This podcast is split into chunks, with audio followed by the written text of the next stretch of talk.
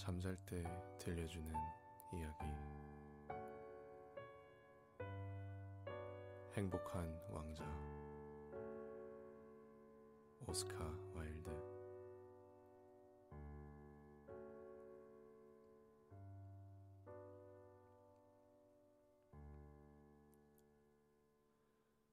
도시가 내려다 보이는 높은 기둥 위에 행복한 왕자의 동상이 서 있었습니다. 행복한 왕자는 온몸이 얇은 순금으로 쌓여 있었습니다. 두 눈은 반짝이는 사파이어로 만들어졌고, 손에 들고 있는 칼자루에는 빨간색 루비가 멋지게 박혀 있었습니다. 행복한 왕자를 한 번 본 사람들은 누구나 그 모습에 감탄했습니다. 어떤 어머니는 떼쓰는 아이를 달래려고 이렇게 말하기도 했습니다. 저 행복한 왕자님을 보렴. 행복한 왕자님은 절대로 울면서 떼쓰지 않는단다. 슬픔에 빠진 어떤 젊은이는 행복한 왕자를 보며 희망을 가졌습니다. 이 세상에 저토록 행복한 사람이 있다는 건 기쁜 일이야. 그러던 어느 날 밤이었습니다. 작은 제비 한 마리가 이 도시로 날아왔습니다. 다른 제비들은 이미 따뜻한 남쪽 나라로 떠났지만 이 제비는 친구들을 따라갈 수 없었습니다. 아름다운 갈대 아가씨를 사랑하고 있었기 때문입니다. 지난 봄이었습니다. 제비는 아름다운 나비를 따라 강 위를 날아가다가 바람에 살랑이는 갈대 아가씨의 모습을 보고 그만 마음을 빼앗기고 말았습니다. 그래서 제비는 여름 내내 갈대 아가씨 주변을 맴돌면서 지냈습니다. 가을이 되어 다른 제비들이 모두 남쪽 나라로 날아가 버리자 작은 제비는 외로워졌습니다. 말 한마디 없는 갈대 아가씨에게도 실증이 났습니다. 그래서 제비는 친구들을 따라 남쪽 나라로 가기로 결심했습니다.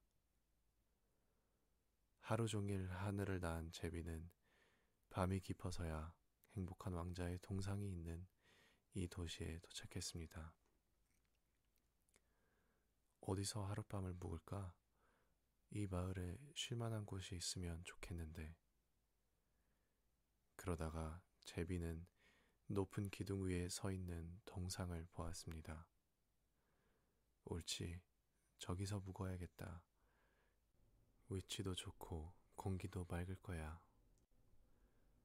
제비는 행복한 왕자의 발 사이에 내려앉았습니다. 오늘 밤은 황금 침대에서 자겠는걸? 주위를 둘러보던 제비는 나지막하게 중얼거렸습니다. 그리고는 곧 잠자리에 들 준비를 했습니다. 그때였습니다. 갑자기 커다란 물방울이 제비의 날개 위에 툭 떨어졌습니다. 정말 이상한 일이군. 하늘에는 구름 한 점 없고 별들이 저렇게 반짝이는데 빗방울이 떨어지다니. 그때 또다시 빗방울이 툭 떨어졌습니다. 빗방울을 맞으며 잘 수는 없지. 빨리 다른 곳을 찾아봐야겠어. 제비가 다른 곳으로 떠나려고 막 날개를 펴는 순간 세 번째 빗방울이 떨어졌습니다. 제비는 위를 올려다 보았습니다. 제비가 본 것은 두 눈에 눈물이 그렁그렁하게 고인 행복한 왕자였습니다. 왕자의 눈물은 황금빛 불을 타고 주르르 흘러내렸습니다. 당신은 누구신가요? 나는 행복한 왕자란다. 그런데 왜 울고 있나요? 당신 때문에 제 몸이 흠뻑 젖었답니다. 살아있을 때 나는 눈물이 무엇인지 몰랐단다. 낮에는 정원에서 친구들과 뛰어놀았고, 밤에는 파티에서 춤을 추었지. 그런 나를 사람들은 행복한 왕자라고 불렀단다. 정원 둘레에는 높은 담이 있어서 나는 담 너머에 어떤 세상이 있는지 알지 못했어. 내가 죽자 사람들은 나를 동상으로 만들어 여기에 세워놓았어. 이곳에서 난 도시의 불쌍한 사람들을 보게 되었지. 그래서 이렇게 눈물을 흘리고 있는 거야. 행복한 왕자는 나지막한 목소리로 노래를 부르듯 말을 이어갔습니다. 저 멀리 좁은 골목길에 허름한 집 한 채가 있어. 창문이 열려 있는데 그 안을 들여다보니 한 여인이 탁자 옆에 앉아 있구나. 여위고 지친 얼굴에 손은 거칠고 온통 상처투성이야. 재봉 일을 하면서 바늘에 찔려서 생긴 상처지. 방 한 구석 침대에는 어린 아들이 알아 누워 있단다. 아이가 오렌지를 먹고 싶다고 보채고 있지만 여인에겐 물밖에 줄 것이 없어. 귀여운 제비야, 내 칼자루에 박혀 있는 루비를 뽑아 아이의 엄마에게 가져다 주지 않을래? 나는 발이 받침대에 단단히 붙어 있어서 꼼짝도 할 수 없단다. 따뜻한 남쪽 나라에서 친구들이 저를 기다리고 있어요. 제 친구들은 강 위에 활짝 핀 연꽃들과 이야기를 나누고 있을 거예요. 하룻밤이라도 좋아. 내 곁에서 심부름을 해주지 않을래? 저 어린 사내아이가 몹시도 목이 타는 모양이야. 그걸 보고 있는 엄마는 얼마나 가슴이 아프겠니? 제비는 사내아이를 별로 좋아하지 않았습니다. 지난 여름에 사내아이가 던진 돌에 맞아 크게 다칠 뻔했기 때문입니다. 하지만 행복한 왕자의 슬픈 표정을 보자 제비는 거절할 수 없었습니다. 딱 하룻밤만 왕자님의 심부름을 해드릴게요. 고맙다, 착한 제비야. 제비는 왕자의 칼자루에 박혀 있는 루비를 뽑아 불 위에 물고 마을의 지붕 위를 날아갔습니다. 교회 탑을 지나고 강을 건넜습니다. 마침내 제비든 허름한 집에 다다랐습니다. 어린 사내아이가 침대에 누워서 뒤척이고 있었습니다. 피곤에 지친 아이의 엄마도 깜빡 잠이 들어 있었습니다. 제비는 안으로 폴짝폴짝 뛰어들어가 탁자 위 골무 옆에 커다란 루비를 내려놓았습니다. 그런 다음 침대 주변을 날아다니며 자신의 날개로 아이의 이마에 부채질을 해 주었습니다. 아, 시원해. 아이는 이렇게 중얼거리며 새근새근 단잠에 빠져들었습니다. 일을 마친 제비는 행복한 왕자에게 돌아와서 자신이 한 일을 자세히 들려주었습니다. 그러면서 이렇게 말했습니다. 그런데 참 이상해요. 이렇게 날씨가 추운데 몸은 오히려 따뜻해졌어요. 그러자 행복한 왕자는 대답했습니다. 그건 네가 다른 일을 위해 일했기 때문이란다. 그 말을 듣고 제비는 골똘히 생각에 잠겼습니다. 그러다가 어느새 깊은 잠에 빠져들었습니다. 날이 밝자 제비는 강으로 날아가서 목욕을 했습니다. 오늘 밤엔 꼭 남쪽 나라로 떠나야지. 친구들이 있는 곳으로 갈 생각을 하니 제비는 기분이 좋아졌습니다. 그래서 유명하다는 건물들을 둘러보고 한참 동안 교회 탑 꼭대기에 앉아 있었습니다. 달이 뜨자 제비는 다시 행복한 왕자에게 날아갔습니다. 왕자님, 전 이제 떠날 거예요. 가는 길에 제가 도와드릴 일은 없나요? 제비야, 하룻밤만 더 있다 떠나면 안 되니? 친구들이 저를 기다리고 있어요. 그들은 지금쯤 폭포 위를 날아가고 있을 거예요. 귀여운 제비야, 마을 저 멀리 보이는 다락방에 한 청년이 있어. 종이가 어지럽게 널려 있는 책상에 고개를 푹 숙이고 앉아 있구나. 연극 대본을 써야 하는데 너무 추워서 더 이상 쓸 수 없는 모양이야. 벽난로에 불씨 하나 남아있지 않는 데다 배가 고파서 정신을 잃은 것 같아. 그럼 하룻밤만 더 왕자님 곁에 머물게요. 그 사람에게도 루비를 가져다 줄까요? 아니, 이제 루비는 없단다. 남은 것은 내 두 눈뿐이야. 내 눈에는 아주 귀한 사파이어가 박혀 있지. 천년 전에 인도에서 들여온 거란다.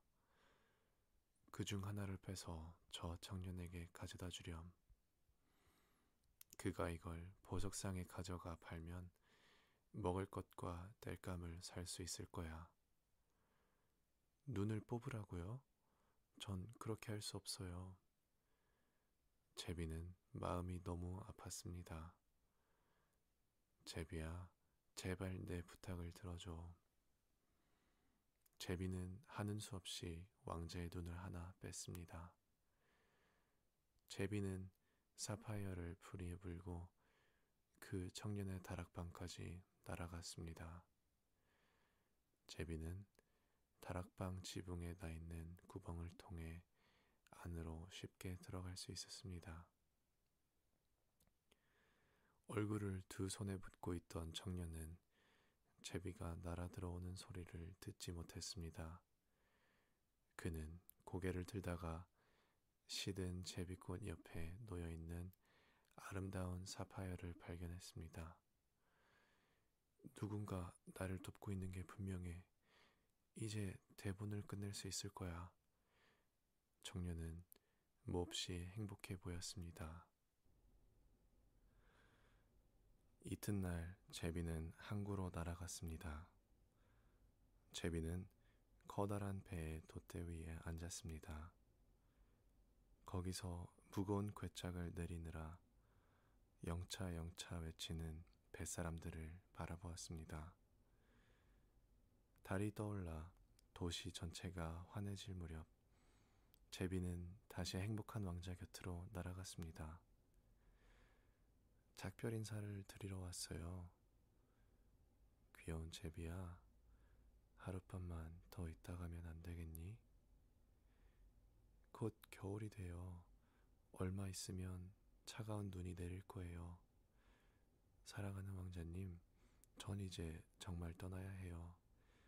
하지만 절대로 왕자님을 잊지는 않을게요. 내년 봄엔 왕자님께 드릴 아름다운 보석 두 개를 가져오겠어요. 붉은 장미보다 더 붉은 루비와 저 깊은 바다보다 더 푸른 사파이어를 말이에요.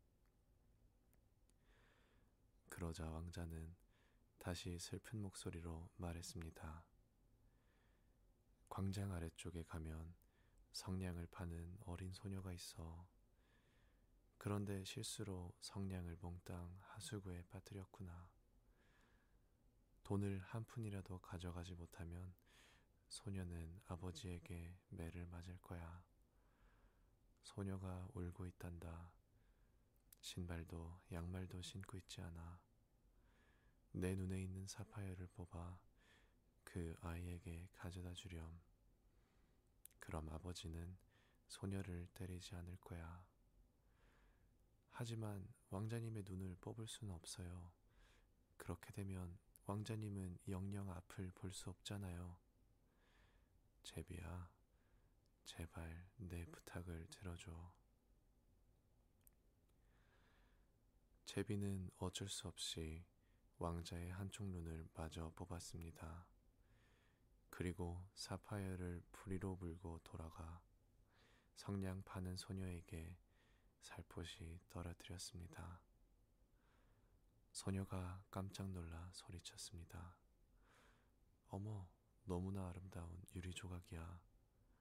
소녀는 환하게 웃으며 집으로 달려갔습니다. 제비는 왕자 곁으로 다시 돌아갔습니다. 이제 왕자님은 앞을 볼 수 없게 되었군요. 하지만 걱정 마세요. 제가 항상 왕자님 곁에 있을게요. 그럴 순 없어. 넌 남쪽 나라로 가야 하잖니? 아니에요. 전 언제나 왕자님 곁에 있을게요. 제비는 왕자의 발치에서 잠이 들었습니다. 그 다음날부터 제비는 하루 종일 왕자의 어깨에 앉아 자기가 본 여러 고장의 신기한 이야기들을 왕자에게 들려주었습니다. 길고 긴 강가에 쭉 늘어져서 큰 물고기를 잡아먹는 붉은 따오기 이야기를 들려주었습니다. 또 이 세상의 모든 것을 알고 있는 사막의 스핑크스 이야기도 해주었습니다. 그러나 왕자는 제비의 이야기를 별로 재미있어 하지 않았습니다. 사랑하는 제비야, 내 이야기는 참으로 놀랍구나. 그렇지만 나는 이 도시에 사는 불쌍한 사람들 이야기가 더 듣고 싶단다. 그들의 이야기만큼 놀라운 것이 또 있을까? 귀여운 제비야, 이 도시를 날아다니다가 내가 본 것들을 이야기해 주지 않을래? 그래서 제비는 드넓은 도시로 날아갔습니다. 아름다운 집에서 행복하게 살고 있는 사람들이 있는가 하면 어두운 골목길에는 며칠씩 굶어서 얼굴빛이 누런 아이들도 있었습니다. 아이들은 서로의 팔을 베고 길거리에 누워 있었습니다. 조금이라도 따뜻해지려고 몸을 맞대고 있었던 것입니다. 아이들은 한숨을 쉬며 말했습니다. 배가 너무 고파. 그때 경찰이 지나가다 소리쳤습니다. 여기서 자면 안 돼. 아이들은 길거리에서 비를 맞고 돌아다녔습니다. 제비는 왕자에게 돌아와 자기가 본 것을 이야기해 주었습니다. 왕자는 안타까워하며 말했습니다.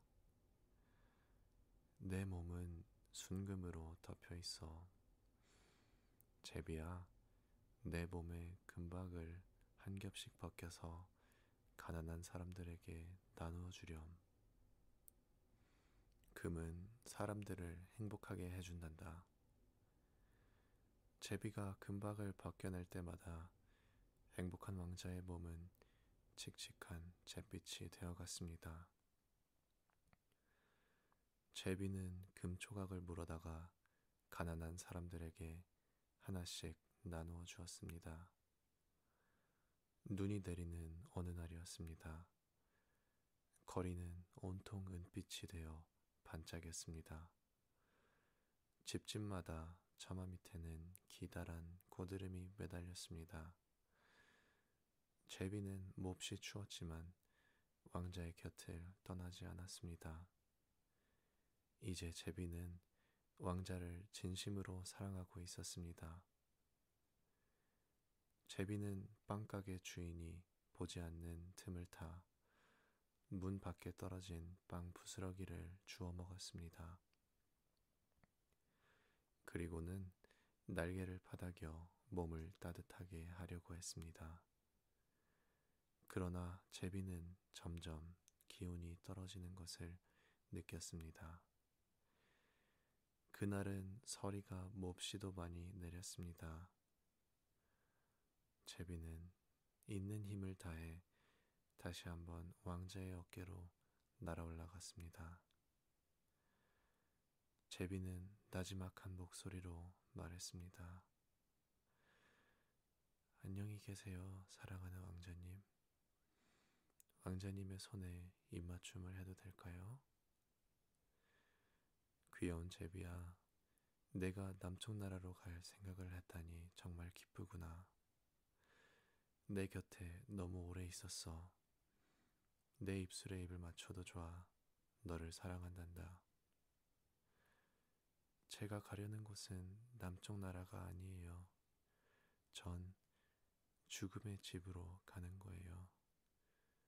죽는 것과 잠드는 것은 마찬가지 아닌가요? 그렇죠. 제비는 행복한 왕자의 입술에 입을 맞추었습니다. 그러고는 왕자의 발밑에 쓰러져 숨을 거두었습니다.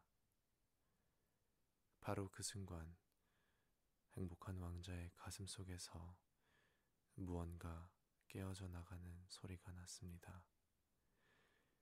그것은 납으로 만들어진 심장이 두 동강 나는 소리였습니다. 이튿날 아침 시장과 시의원들이 광장을 걸어가고 있었습니다. 동상을 바치고 있는 기둥 옆을 지나가던 시장은 동상을 올려다보며 말했습니다. 저런 행복한 왕자의 통상이 저렇게 초래해지다니 칼자루에 박혀있던 루비도 떨어져 나가고 눈도 없어졌잖아. 금박도 다 벗겨졌군. 저건 또 뭐야? 더러운 제비까지 죽어있군 그래. 너무 흉해서 그냥 둘 수 없어. 당장 헐어버려야겠어. 정말 초라하기 짝이 없습니다.